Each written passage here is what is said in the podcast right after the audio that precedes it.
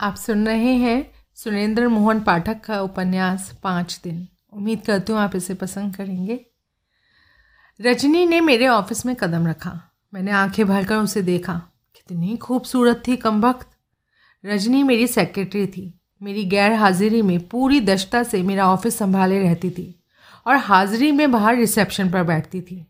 भली मानस नेक नियक लड़की थी। चेहरे पर हमेशा ताज़ा खिले गुलाब जैसी ताजगी और कुलीनता की वो चमक दिखाई देती थी, जो आजकल की लड़कियों में देखने को नहीं मिलती थी। और भी बहुत खूबियाँ थी उसमें, लेकिन खामियाँ भी कम नहीं थी।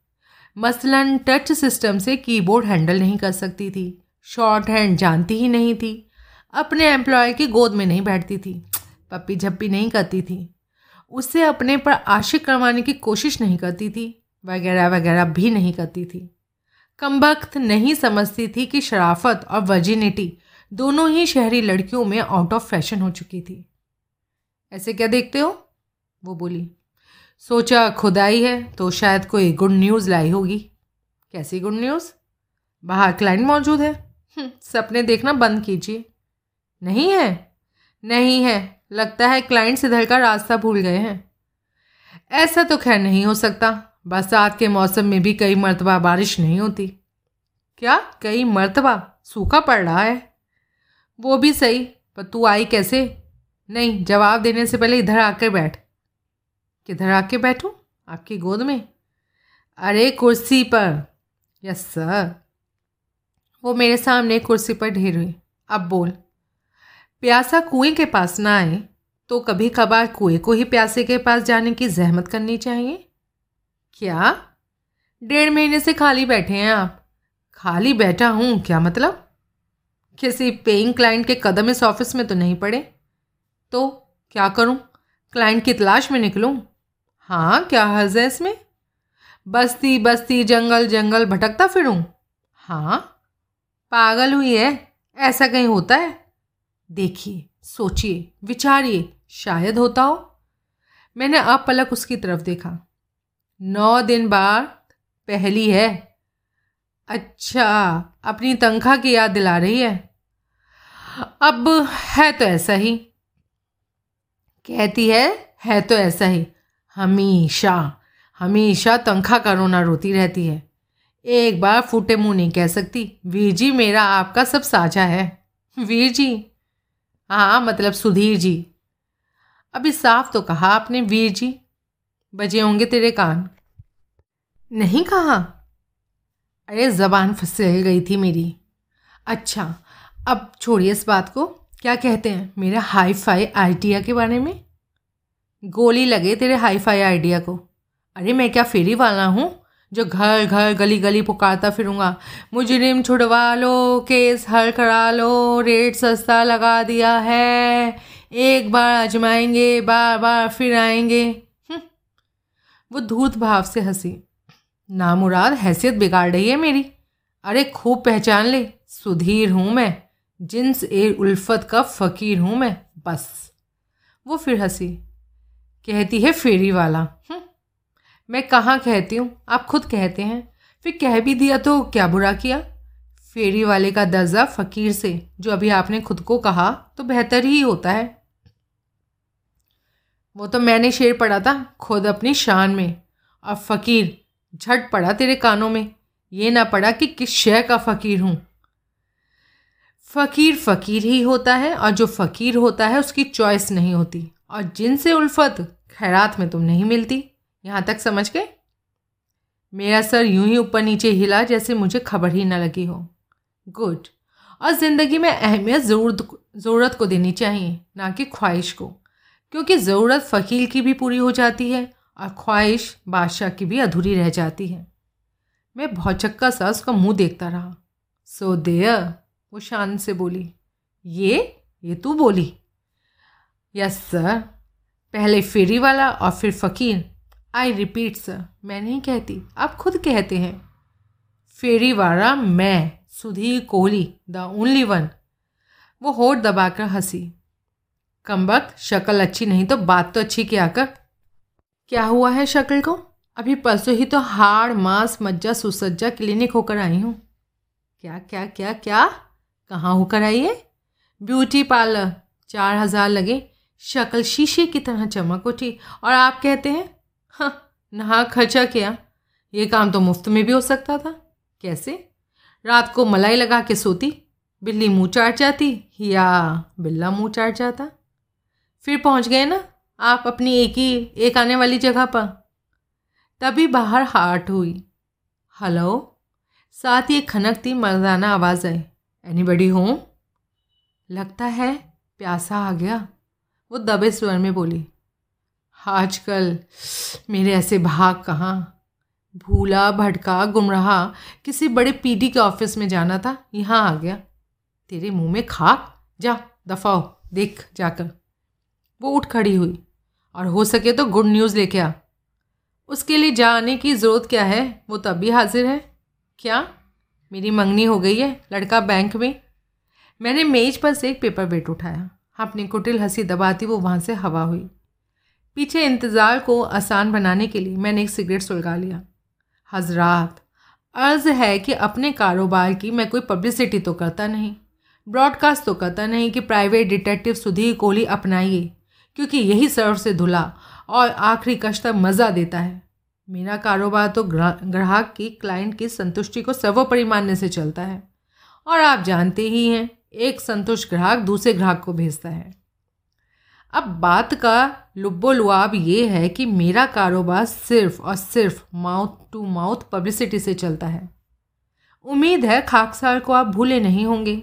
बंदे को सुधीर कोहली कहते हैं द ओनली वन जो राजधानी में प्राइवेट इन्वेस्टिगेशन के धंधे में खुदा बुरी नज़र से बचाए टॉप गन कहलाता है।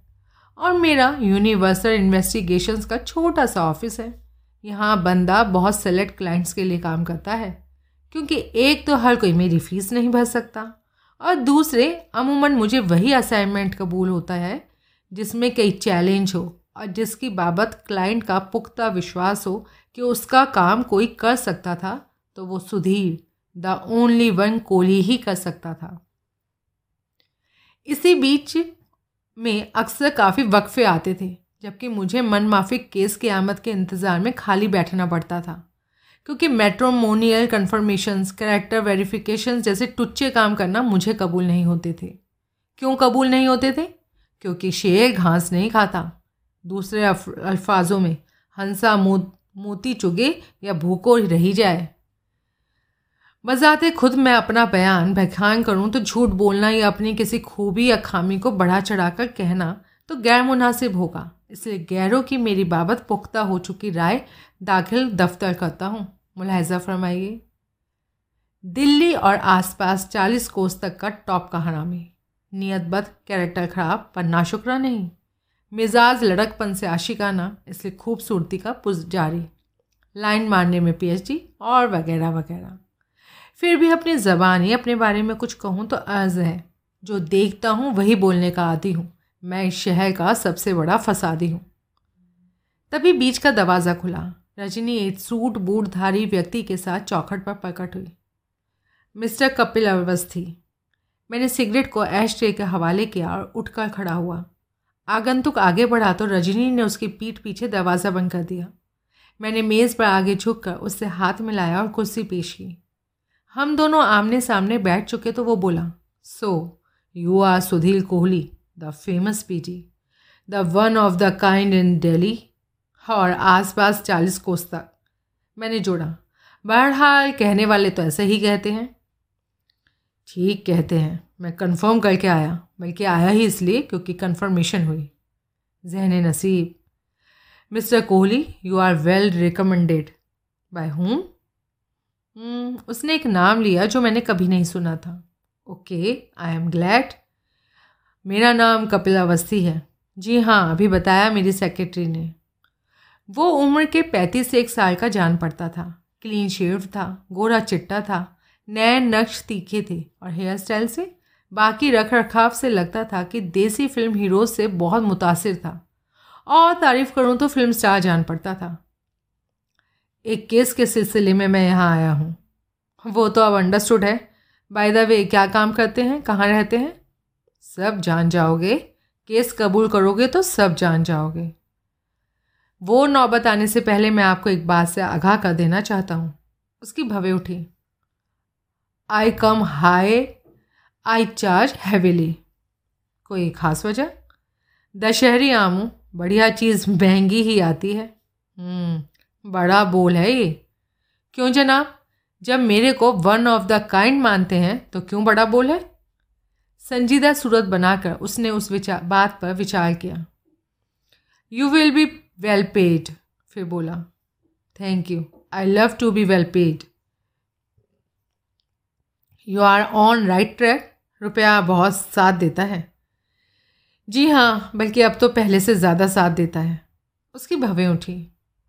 सारी दिल्ली घूम आइए। रुपये का कुछ मिल जाए तो कहिएगा। हा हा हा भाई रुपये से मेरा मतलब रोकड़ा था, मूला था, नकद नारायण था, सो पैसे वाला रुपया नहीं था। सो पैसे वाला रुपया तो भिखारी भी नहीं लेता आजकल।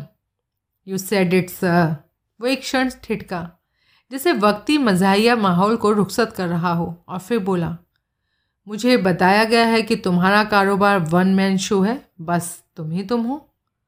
वो बेतकल्लुफ़ हो रहा था, लेकिन क्या हर्ज था? आखिर क्लाइंट था पेइंग कस्टमर था। जी हाँ है तो ऐसा ही। कैसे कर लेते हो सब? अभी तो कर ही लेता हूँ।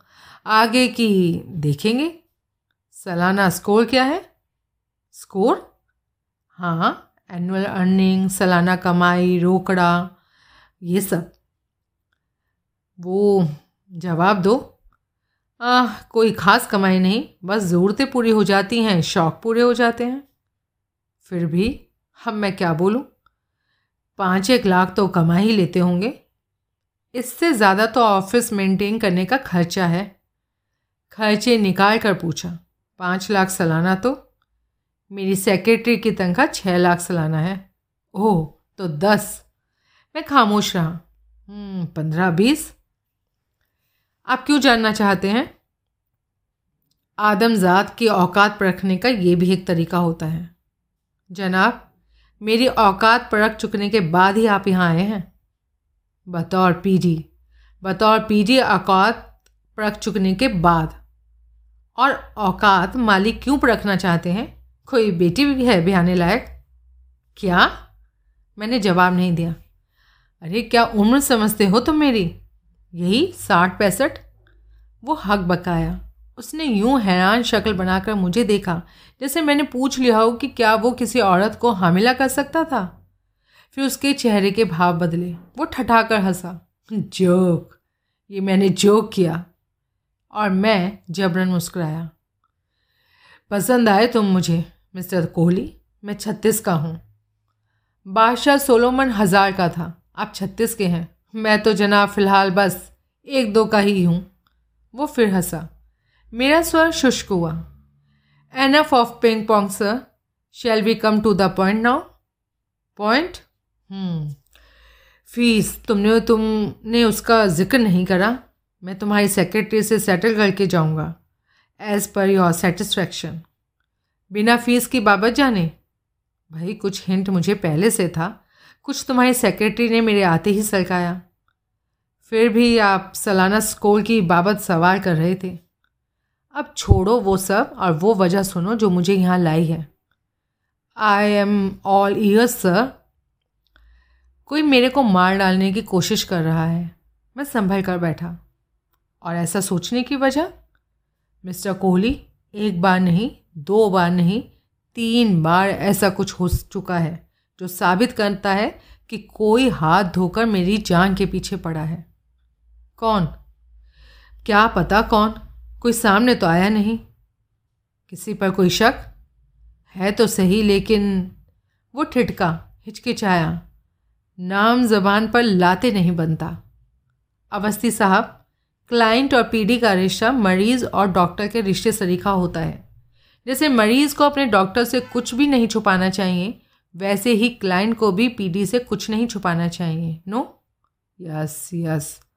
तो फिर जो कहना है खुलकर कहिए। ओके, मैं शुरू से बयान करता हूँ। शुरुआत के लिए वही बेहतरीन जगह होती है। पहले यही बताता हूँ कहाँ रहता हूँ, क्या काम करता हूँ। The best. मैं दिल्ली की सरहद पार हरियाणा में सूरजकुंड के इलाके में रहता हूँ।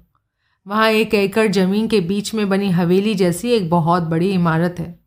जो कभी मेरे जन्नत नशीन ससुरे ने तब वहाँ बनवाई थी जबकि वो इलाका बिल्कुल बसा हुआ नहीं था। तब हर तरफ़ कीकड़ के पेड़ थे और रात को वहाँ सियार फिरते थे। ऐसी जगह मेरे ससुर ने कौड़ियों के मोल एक एकड़ ज़मीन खरीदी थी और उसके बीच में पुराने तब के आर्किटेक्चर के हिसाब से एक दो मंजिला मैंशन खड़ा किया था। बाद में वो इलाका धीरे धीरे बसने लगा तो ससुर की प्रॉपर्टी की कीमत भी बढ़ने लगी थी। तब उसने उस हवेली नुमा इमारत में कुछ तब्दीलियाँ की थी। कुछ नई तामीर की थी। जैसे फ्रंट को मॉडर्नाइज़ किया था बैकयार्ड में स्विमिंग पूल बनवाया था और फ्रंट यार्ड को एक खूबसूरत लॉन्ग की शक्ल दी थी। कोहली साहब, उस मेंशन की मोरवाल एस्टेट की, जिसमें कि वो मेंशन खड़ा है, कीमत करोड़ों में है। मोरवाल हाँ मानकलाल मोरवाल मेरे ससुर का नाम था। था? हाँ अब बुज़ुर्गवार इस दुनिया में नहीं है। मेरी शादी के छः महीने बाद ही उनकी हार्ट अटैक से मौत हो गई थी। ओह तो आप शादीशुदा हैं। कब से? यही कोई डेढ़ साल से। औलाद? अभी नहीं। वजह? कोई नहीं, सिवाय इसके कि आजकल लेट पेरेंटिंग का रिवाज है। शादी के बाद लड़कियाँ जल्दी माँ नहीं बनना चाहती। ओ तो इसलिए एहतियात बरतती हैं। हाँ। कभी किसी का हाथ भी पकड़ती हैं तो दस्ताने पहनकर। मिस्टर कोहली आई मीन आपका पति का, जीवन साथी का, तंज कसने की कोई ज़रूरत नहीं। ऐसा किया तो नहीं था मैंने, लेकिन खैर तो लेट पेरेंटिंग के बारे में आपके क्या ख्याल हैं? मेरे ख्याल चैताली के ख्याल से जुदा नहीं है, क्योंकि मेड फॉर ईच अदर है ना। हाँ बस यही समझ लीजिए। चैताली आपकी बीवी का नाम है? हम्म। शादी के बाद से ही आप बीवी के साथ सूरजकुंड मोरवाल स्टेट में ही रहते हैं? हाँ। बस आप और बीवी। नहीं, ससुर की तरह ही मरहूम एक चाचा का परिवार रहता है। परिवार में दो लड़के हैं। एक शादीशुदा है। लेकिन अभी बे औलाद है। दूसरा गैर शादीशुदा है। बाकी इन हाउस वर्किंग स्टाफ है, जिसमें एक एस्टेट मैनेजर और एक कुक प्रमुख है। ससुर की कोई और औलाद? कोई नहीं। मेरी बीवी चैताली उसकी इकलौती औलाद थी। हम्म, तो लिहाजा आपके ससुर की करोड़ों की प्रॉपर्टी की वो इकलौती वारिस थी। नेचुरली ससुर के छोटे भाई का कोई दावा दखल नहीं? उसके दो लड़कों का कोई दावा दखल हो इसमें? मेरी जानकारी में ऐसा कुछ नहीं है। चाचा क्या करता था? हौज खास विलेज में रेडीमेड गारमेंट्स का शोरूम चलाता था। अब वो शोरूम उसके दोनों लड़के, बड़ा सुमित और छोटा विनीत, चलाते हैं।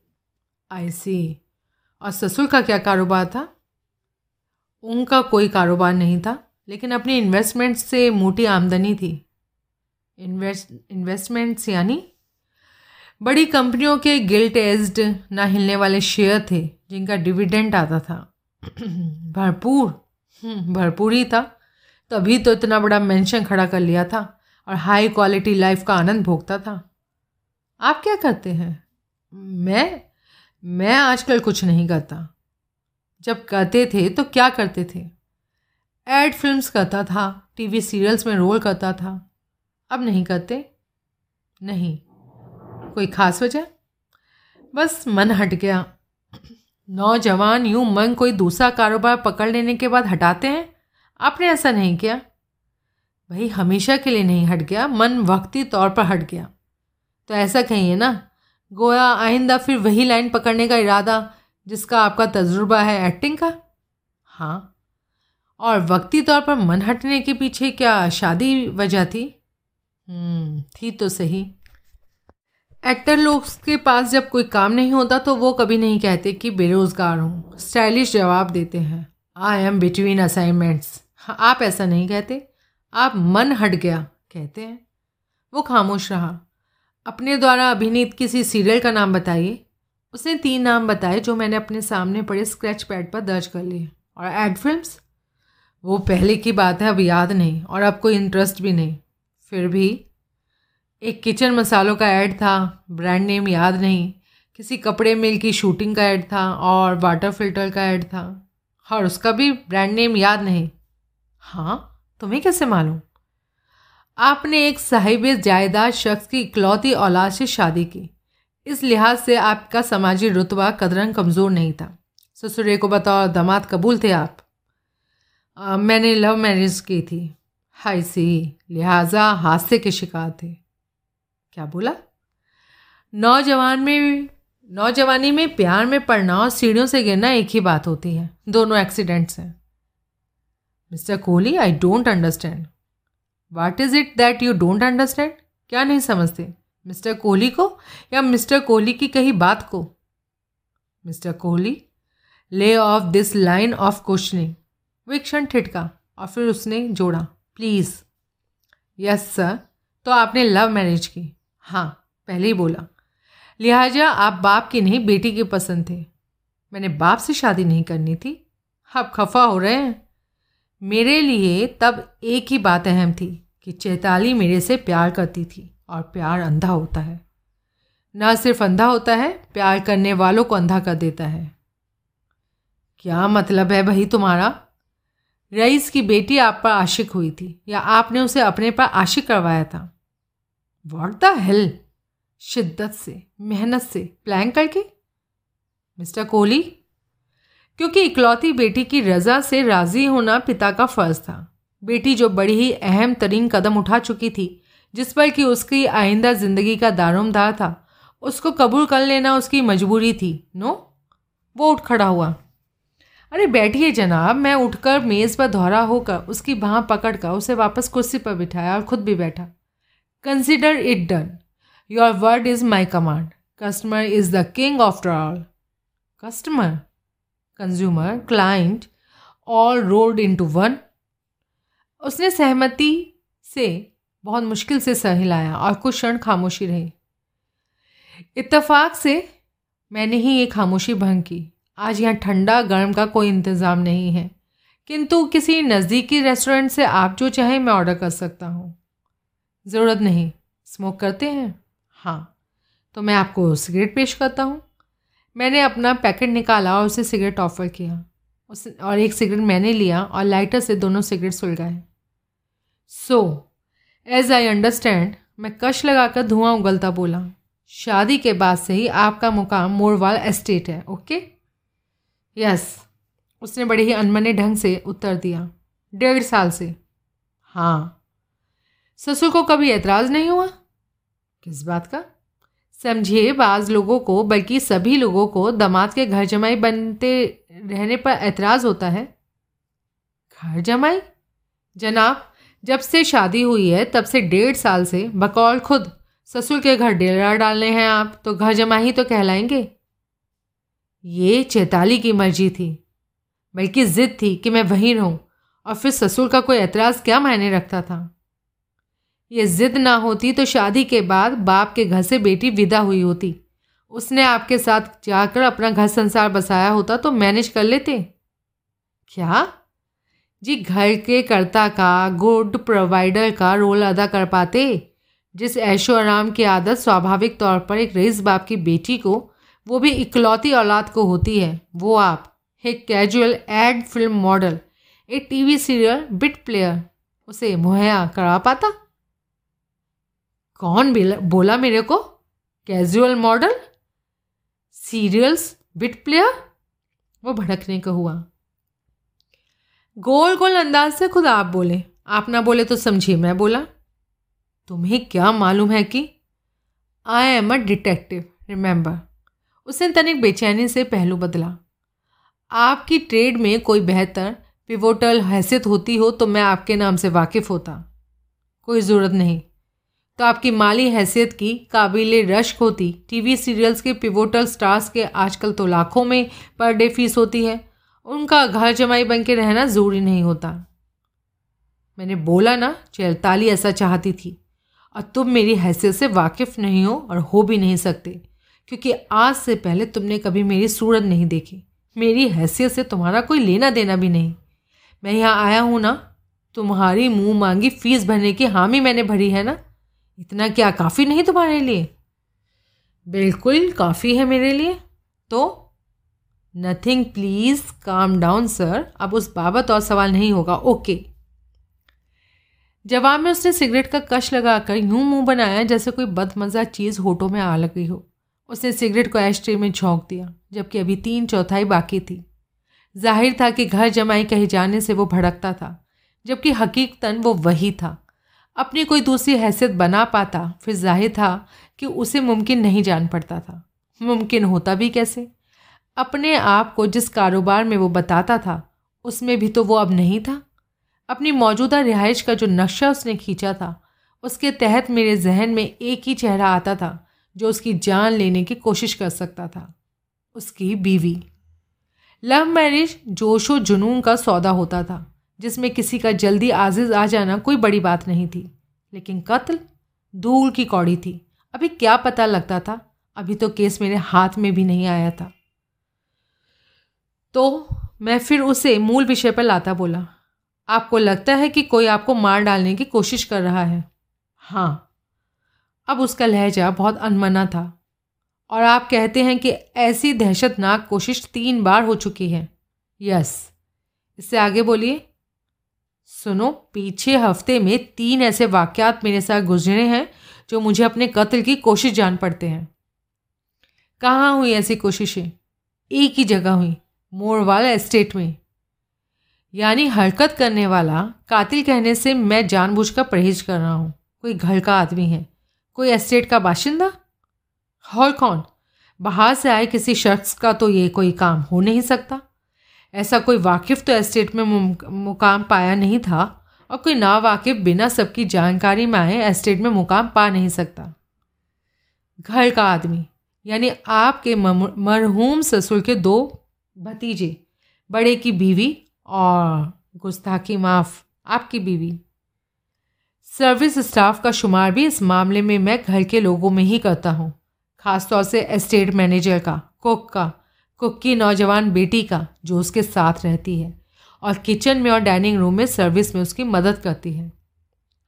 उन लोगों का आपके मरने जीने से क्या मतलब? क्या पता लगता है? उनमें से किसी का, किसी के मतलब से मतलब हो सकता है? कोई हरकती का मददगार हो सकता है? क्यों नहीं? ठीक, अब उन तीन कोशिशों के बारे में बताइए जो आपको आपकी जान लेने की जान पड़ी। क्या हुआ था? कैसे आपको लगा था कि वो कोई इत्तेफाक नहीं था? आपके कत्ल की कोशिशें थी? पहली सुनो, जो दो हफ़्ते पहले वाक्य हुई थी। एक सुबह कोई ग्यारह बजे के करीब कहीं जाने के लिए मैं मैंशन के उस विंग में से निकला, जिसमें हम पति पत्नी रहते थे। इमारत से निकलकर मैंने इमारत के साथ साथ बनी राहदारी पर चल रहा था कि एकाएक बिल्ली रास्ता काट गई।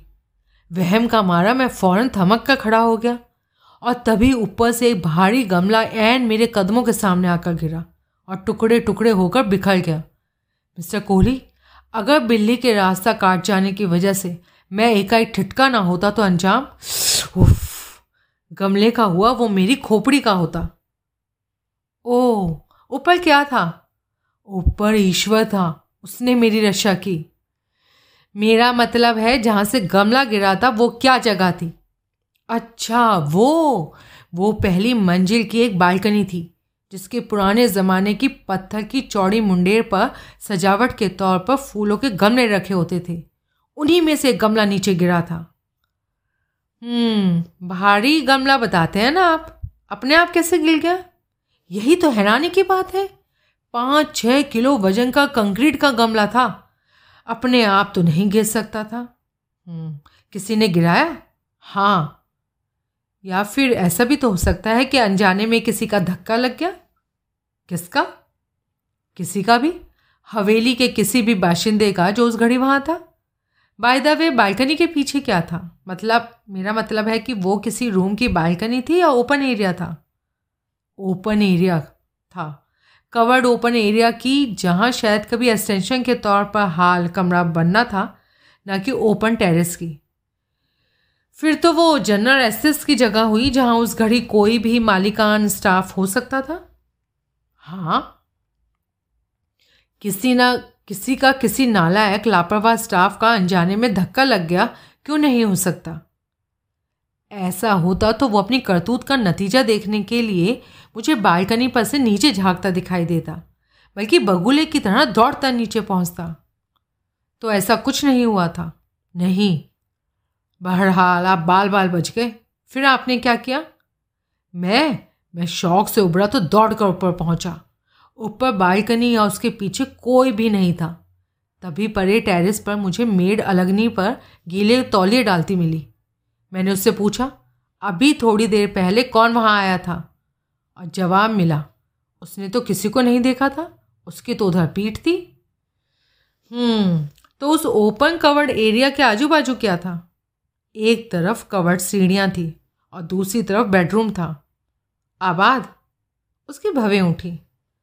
आप इतनी बड़ी इमारत बना, बताते हैं, वो भी दो मंजिला, एकड़ के प्लॉट के बीच खड़ी, वहाँ सारे ही कमरे तो ऑक्यूपाइड नहीं होंगे ना? हो, दैट हाँ आबाद, वो मेरी बीवी का बेडरूम है। सिर्फ़ सिर्फ़ आपकी बीवी का? कंफ्यूज ना होइए मतलब वो नहीं है जो तुम समझ रहे हो। वो चैताली का हमारी शादी से पहले का बेडरूम है, जिसे शादी के बाद से वो स्टडी के तौर पर और टेम्प्रेरी रेस्ट रूम के तौर पर इस्तेमाल करने लगी है। हमारा जॉइंट बेडरूम अलग है। फ़र्स्ट फ्लोर पर ही? नहीं, वो ग्राउंड फ्लोर पर है।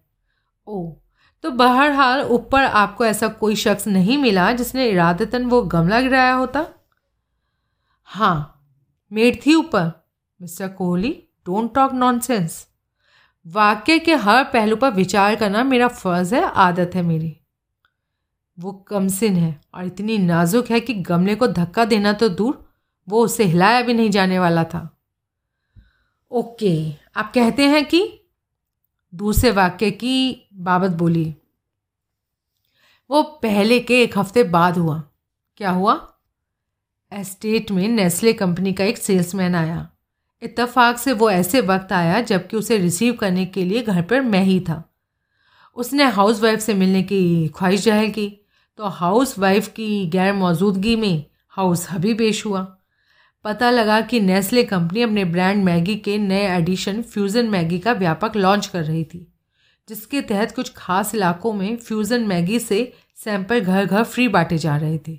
और सूरजकुंड के इलाके में ये काम उसके हवाले था। उसने मुझे नई ब्रांड फ्यूज़न का पैकेट दिया और मैंने वो गिफ्ट पैकेट खोलकर मैगी तैयार की। मैंने उसे बॉल में डाला ही था कि बाहर ड्राइंग रूम में लैंडलाइन का फ़ोन बज उठा।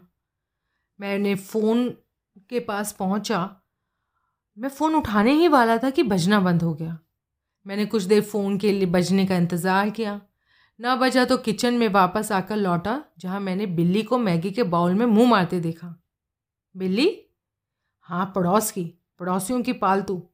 एस्टेट में, भीतर मेंशन में कहीं भी अक्सर विचरती पाई जाती है। बड़ी प्यारी झक सफ़ेद बिल्ली थी।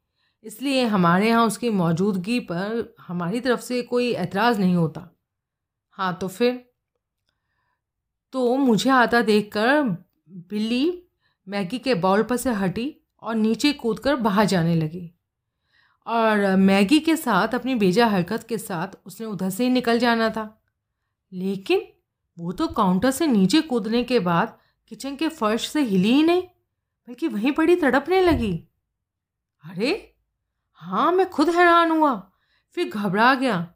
मैंने उसे पानी पिलाया और कोशिश करी उसे, मैंने उसे हिलाने की। और मेरे लिए बिल्ली के मालिकान पड़ोसियों को खबर करना ज़रूरी था। मेरा मोबाइल इत्तेफाक से तब मेरे साथ नहीं था। इसलिए लैंडलाइन इस्तेमाल करने की नीयत से मैं ड्राइंग रूम की ओर लपका। पड़ोसियों को कॉल किया, पर नहीं लगी। फिर ट्राई किया तो बिज़ी टोन आया।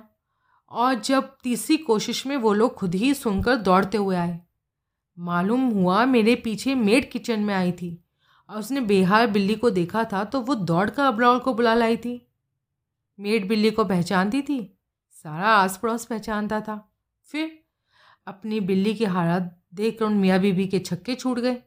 उसे वो वैट के पास पहुँचाया और वहाँ पता चला कि इसकी जान बच गई है। हुआ क्या था उसे? जो हुआ था वो बाद में मिस्टर अबलौर ने ही बताया। क्या? जहर। जहर हुआ था। Oh no. मिस्टर अब्रोल का ख्याल था कि बाहर पता नहीं कहाँ कहाँ भटकती बिल्ली ने कोई जहरीली चीज़ खा ली। पर पड़ोसियों का ख्याल था कि जो उनकी बिल्ली थी, हकीकत तो पड़ोसियों का ख्याल था कि उनकी बिल्ली ने कोई जहरीली चीज़ खा ली और भटकती हुई वो हमारे घर आ गई। लेकिन ये उनका ख्याल था। असल में हकीकत तो मुझे मालूम थी। यानी मैगी में जहर था, यकीनन, और वो जहर मेरे लिए था। ड्राइंग रूम में फ़ोन ना बजा होता, पीछे बिल्ली मैगी के बॉल में मुँह ना मार बैठी होती तो सोचो, मेरा क्या अंजाम होता? बिल्ली की खबर तो मेड ने पड़ोसियों को कर दी। मेरी खबर कौन किसको करता? हम्म, ठीक ठीक। मैं तो किचन में ही पड़ा मर गया होता। बिल्ली ने अभी मैगी के बाउल में सिर्फ़ मुँह ही मारा था तो मैं ऊपर से आ गया था और उसने दौड़ जाने की कोशिश की थी। मैंने तो ताज़ा तैयार हुई कंपनी की नई मैगी का स्वाद लेकर खाना था और तब खाना था जब मेरे आसपास भी किसी का नहीं होना था। सोचिए मेरा क्या अंजाम होता। मैगी का क्या किया आपने? कहीं बाहर फेंकने का इरादा था लेकिन फिर कोई जानवर मुँह मारता। इसलिए बाथरूम में जाकर टॉयलेट के कमोड में फेंकी और फ्लश किया। तो पैकेट जब आपको मिला था तो सील्ड नहीं था? सील्ड ही लगता था। आ, लेकिन खुद भी नहीं मुआयना तो मैंने उसका नहीं किया था। ऐसे मुआयना करने की कोई वजह भी नहीं थी। हम्म, तो किसी ने अच्छा हम्म, तो यानी कि किसी ने पैकेट को खोल भीतर जहर मिलाया और पैकेट को जैसे का तैसा वापस सील कर दिया। अब कैसे भी किया लेकिन किया। हम्म, जहर नूडल्स में या मसाले की पुड़िया में जो नूडल्स के साथ पैकेट में बंद होता है। सेल्समैन कहता था कि वो नया पहले से कई दर्जा बेहतर मसाला था और उसकी खास तारीफ़ करके गया था। यानी ताकि मैगी बनाते वक्त आप उस खास मसाले का इस्तेमाल ज़रूर करें। हाँ बाज़ लोग उस मसाले को नहीं भी इस्तेमाल करते या बहुत कम इस्तेमाल करते हैं। आई हम्म, सी लेकिन मैगी में जहर था तो वो पब्लिसिटी कैंपेन के तहत कंपनी के अधिकृत सेल्समैन की डिलीवर्ड तो नहीं हो सकती थी या फिर सेल्समैन को किसी इंसेंटिव किसी लालच के तहत तैयार किया गया था कि mister Kohli there was no salesman जी, कोई कंपनी सेल्समैन नहीं था, कोई स्पेशल मैगी नहीं थी। बाद में मैंने मालूम किया था, मैगी घर घर नहीं बांटी गई थी। मोरवाल एस्टेट के अलावा वो कथित सेल्समैन कहीं नहीं गया था। उसका निशाना सिर्फ़ और सिर्फ़ मैं था। बाकी सब कुछ मुझे आश्वस्त करने के लिए कहानी थी। लेकिन ये कहानी कोई अजनबी अनजान शख्स कैसे कर कर सकता था? कैसे कोई हाउस होल्ड की मुकम्मल जानकारी हुए बिना इस काम को अंजाम दे सकता था? उस फर्जी सेल्समैन को हाउस होल्ड की पोस्ट लंच झपकी की रूटीन की खबर थी? ये ये तक खबर थी कि आपकी बीवी ने उस घड़ी घर नहीं होना था। कोई बाकी बातों की बाबत तो जैसे तैसे दरियाफ्त कर सकता था। बीवी के मूड मिजाज का उसे कैसे पता चलता? जब जानकारी फॉरवर्ड करने वाली ही वो तत्काल खामोश हुआ। मैंने आपलक उसकी तरफ़ देखा। वो परे देखने लगा और कुर्सी पर पहलू बदलने लगा। आपको यानी आपको अपनी बीवी पर शक है? अरे ये ये मैंने कब कहा? हम्म, कहने वाले थे आप लेकिन बीच में आपने अपना इरादा बदल लिया। नहीं ऐसी कोई बात नहीं। जानकारी फॉरवर्ड करने वाली कहा आपने स्त्रीलिंग में कहा। तो क्या हुआ? स्त्रीलिंग एस्टेट में और भी हैं? आपने पहले भी कहा था कि आपको किसी पर शक था, लेकिन नाम ज़बान पर लाते नहीं बनता था। नाम अब लाइए ज़बान पर। जवाब देने की जगह वो फिर परे देखने लगा। मिस्टर अवस्थी, क्लाइंट को अपने पीढ़ी से कुछ छुपाना? I know I know now don't rub it in okay जब आप कहते हैं, मानते हैं कि अंदरूनी मदद के बिना ये जहर वाला वाक्य होना मुमकिन नहीं था तो बीते वक्फे में आपने इस बारे में खुद कोई खुफिया तफ्तीश कोई खुफिया पूछताछ नहीं की? कोशिश की थी लेकिन ना तजुर्बेकारी की वजह से कुछ बन नहीं पाया था। तभी तो मुझे प्राइवेट डिटेक्टिव एंगेज करने का ख्याल आया था। हम्म, ख्याल आने में और उस पर अमल करने में आपने एक हफ़्ता क्यों लगाया? क्या बोला? जहर वाला वाक्य जिसमें बिल्ली मरने से बाल बाल बची और आप शायद इतने खुश खुशकिस्मत ना साबित होते एक हफ़्ता पहले हुआ। आपने उस बाबत खुफिया तफ्तीश करने की कोशिश की तो आपको लगा कि ना तजुर्बेकारी की वजह से ये आपके बस का काम नहीं। ऐसा लगने में एक हफ़्ता लग गया। न, नहीं। एक आध बार ही कोशिश की होगी तो पता लग गया होगा कि काम आपके बस का नहीं है। हाँ। एक आध कोशिश एक आध दिन में हो जाती है। क्या कहना चाहते हैं? पीढ़ी अंगेज करने का ख्याल आ चुकने के बाद यहाँ पहुँचने में हफ़्ता क्यों लगा दिया? मैं पीढ़ी के धंधे से वाकिफ़ नहीं, वो नाराज़गी से बोला। मैंने महज सुना था कि अब इंडिया में भी पीजी होते हैं। फिर पूछताछ करने में मोस्ट कॉम्पिटेंट पीडी के बारे में जानकारी निकालने में टाइम तो लगता ही है ना? एक हफ़्ता। भाई, और भी काम होते हैं? जबकि आपने खुद बोला, आजकल आप कुछ करते तो नहीं? प्रोफेशनली आजकल कुछ नहीं करता। रिस्क कमाने के लिए आजकल रिपीट आजकल कुछ नहीं करता। पर आदमजाद को और भी तो कई काम होते हैं दीन दुनिया के। ओके, इसलिए यहाँ एक हफ़्ता लेट तशरीफ़ लाए। यही समझ लीजिए। और तीसरी कोशिश का इंतज़ार कर रहे थे। वॉट द हेल पिछले हफ़्ते हुई ना? अरे, मुझे सपना आना था एक और कोशिश का। नहीं लेकिन दो नाकाम कोशिशों के बाद अंदेशा तो होता है ना कि वैसी कोशिश कहीं फिर ना हो जाए। हाँ हाँ अंदेशा तो होता ही है। और कोशिश हुई भी, तीसरी कोशिश, खुशकिस्मती से वो भी नाकाम। नाकाम इसलिए क्योंकि आप मेरे सामने बैठे हैं। हाँ। तीसरी कोशिश कब हुई? तीन दिन पहले शुक्रवार को। इस बार क्या हुआ था? मोरवाल एस्टेट के आवासीय भवन की मेंशन की, ऊपर की मंजिल की छत पर एक कतार में तीन पानी की टंकियाँ हैं, जिनको ताला कोई नहीं लगाता। लेकिन ताले जैसा इंतज़ाम उसमें फिर भी होता है। ताला लगने में ये भी प्रॉब्लम है कि कभी प्लम्बर ने अपनी प्लम्बिंग के किसी काम के लिए टंकी खोलनी हो और वक्त पर चाबी ना मिले तो बहुत बखेड़ा होता है। लेकिन टंकी का ढक्कन बंद रखना इसलिए ज़रूरी होता है कि कहीं कभी झुंड के झुंड बंदर आकर उस पर उधम मचाते हैं। तो हमने क्या किया, टंकी के कुंडे में लोहे की सलाख डालकर मोड़ दी कि यूँ टंकी सिक्योर रहती है और कोई कोई बंदर ज़्यादा ही दिमागी होता है।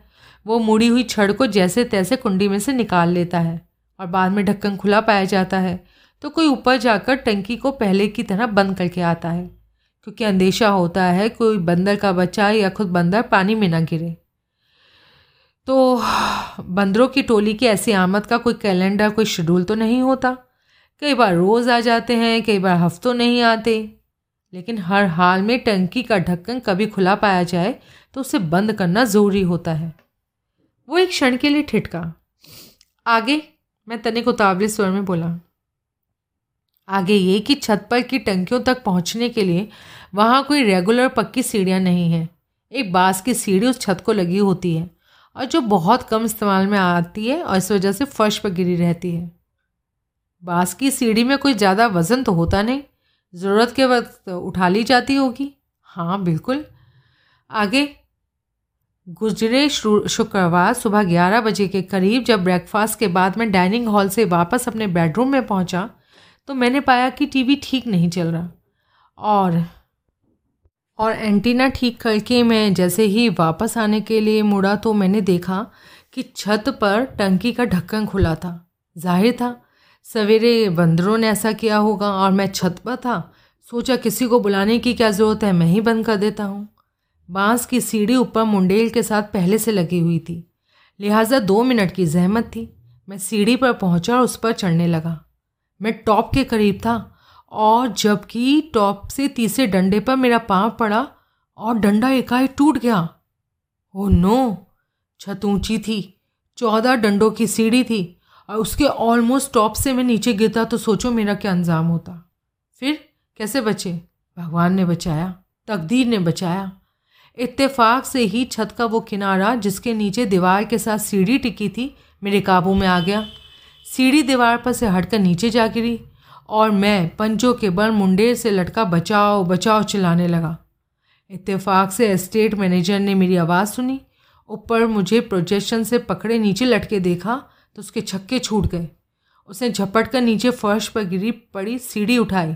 उसे बदस्तूर दीवार के साथ टिका कर खड़ा किया। तो कब, कहीं जाकर मैं सीढ़ी पर पहुँचा और हाफता कांकता नीचे उतरा। ढक्कन?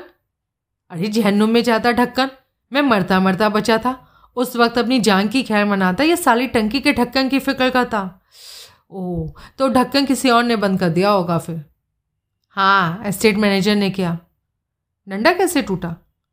इत्तेफाक से एक्सीडेंटली उसने इनकार में सर हिलाया।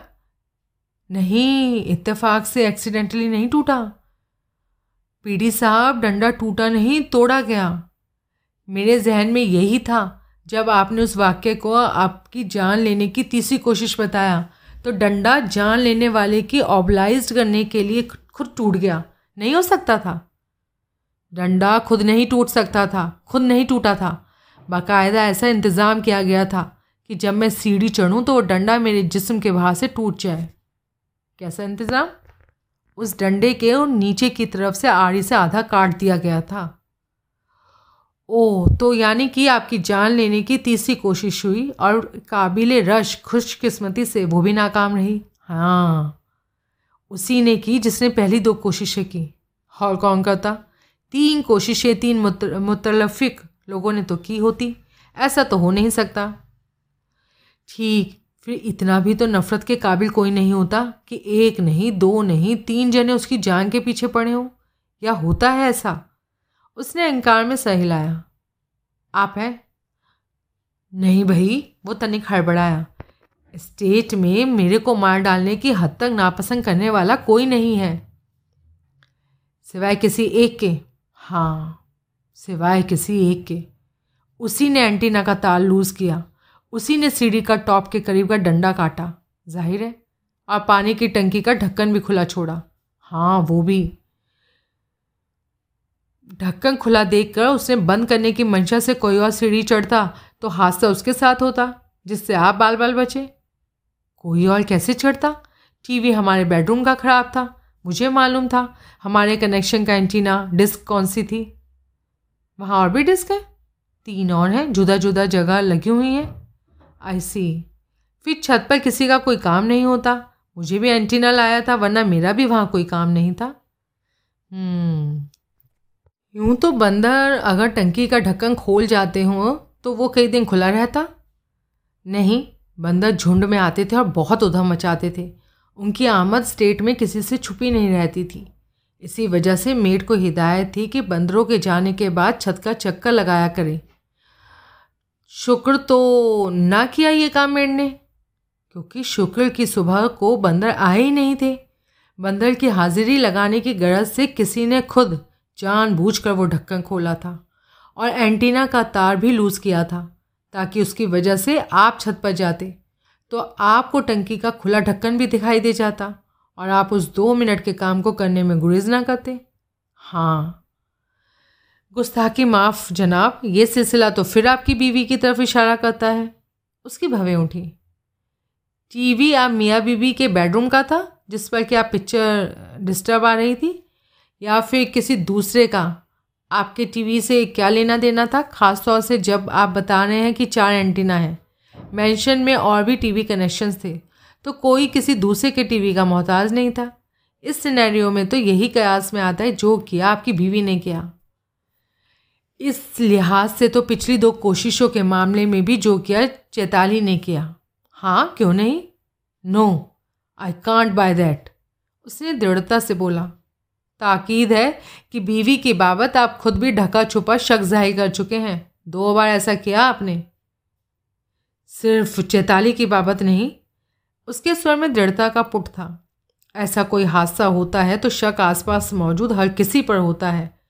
इस वजह से चैताली का ख्याल आया, लेकिन खास चैताली का ही ख्याल नहीं आया।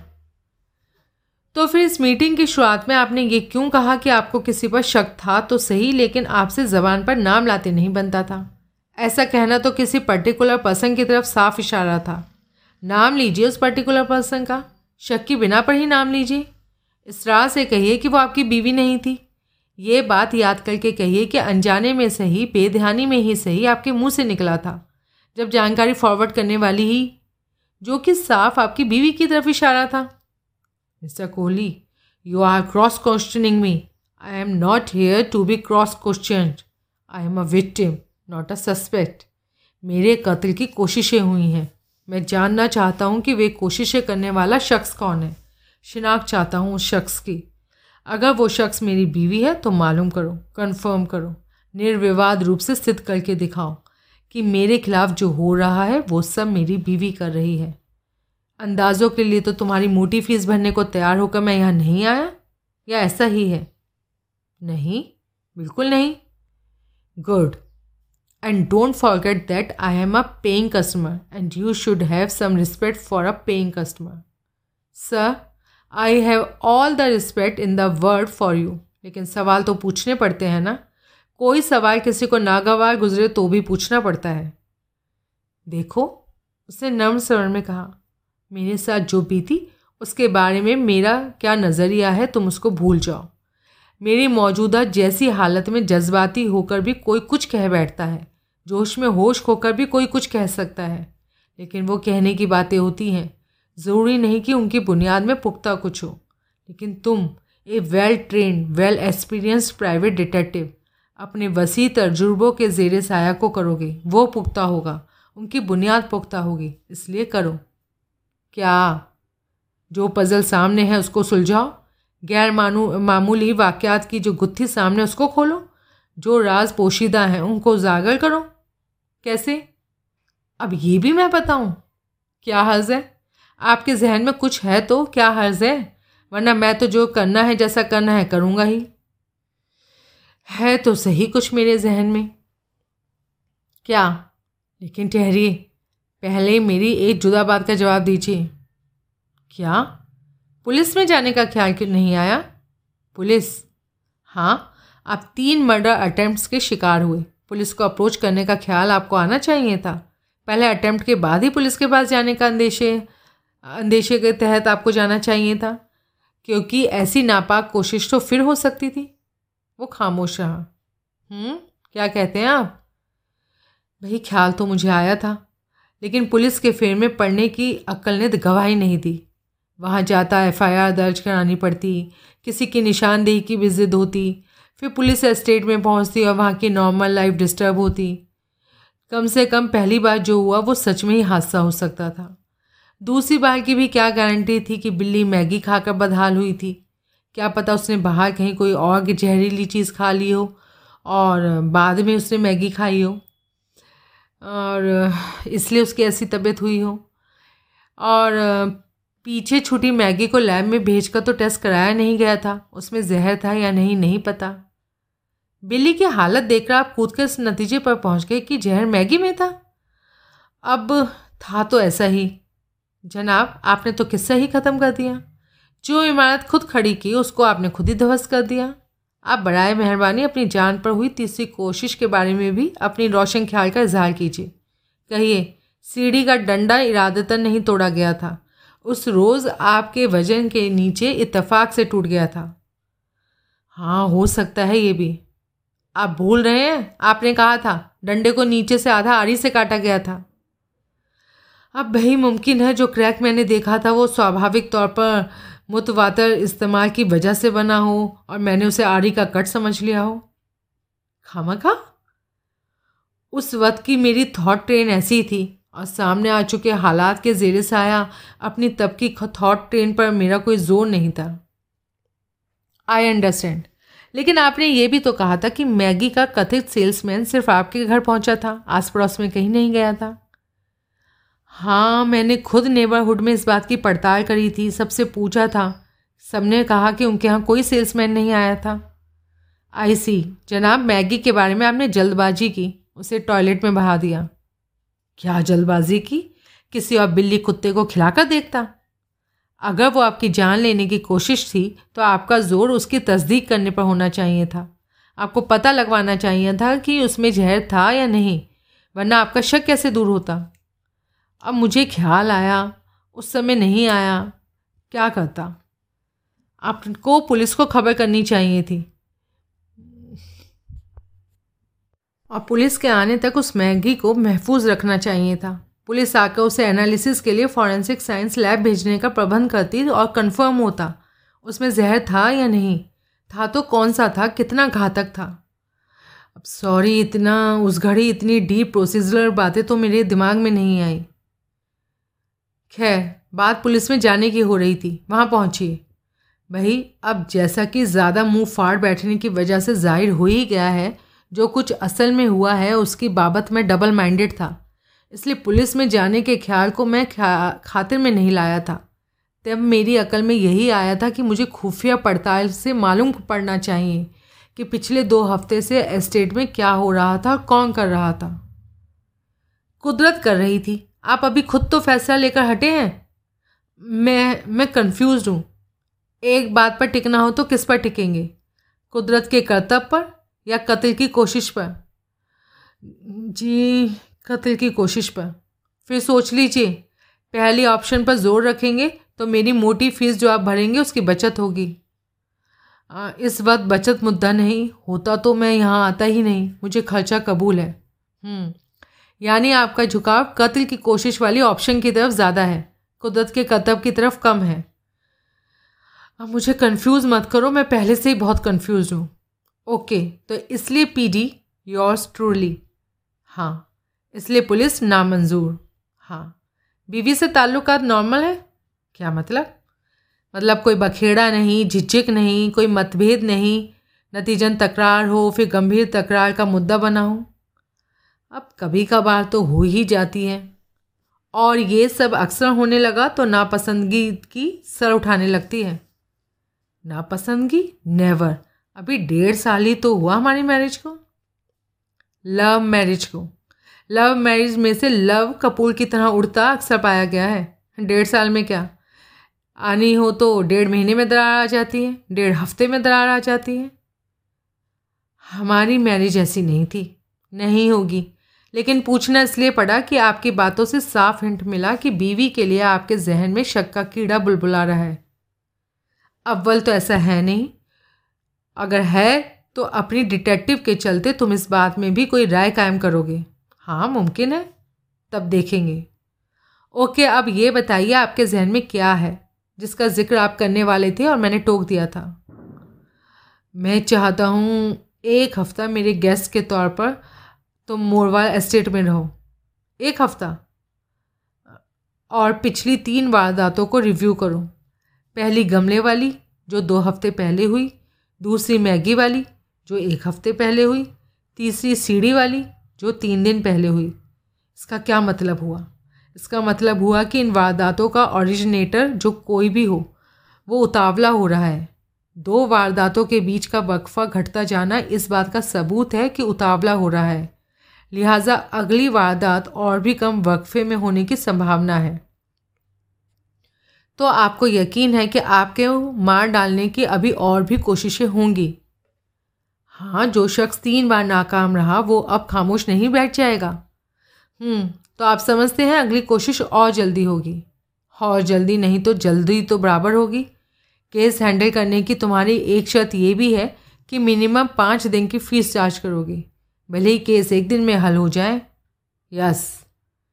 तो मैं तुम्हारी पाँच दिन की फ़ीस जमा करा के जाऊँगा। एस्टेट में हफ़्ता रुकोगे तो बाकी दो दिन की फ़ीस भी अदा करूँगा। वैसे मुझे यकीन है कि पाँच दिन से भी पहले तुम्हारी इस्टेट में मौजूदगी में वो चौथी कोशिश होगी। और तुम पहले ही जान चुकोगे कि पहली हुई तीन कोशिशों के पीछे कौन था। फिर मुझे विश्वास दिलाने में कामयाब हो जाओगे कि सब मेरा वहम था या मेरे कंफ्यूज दिमाग का खलल था। कुछ भी ना हो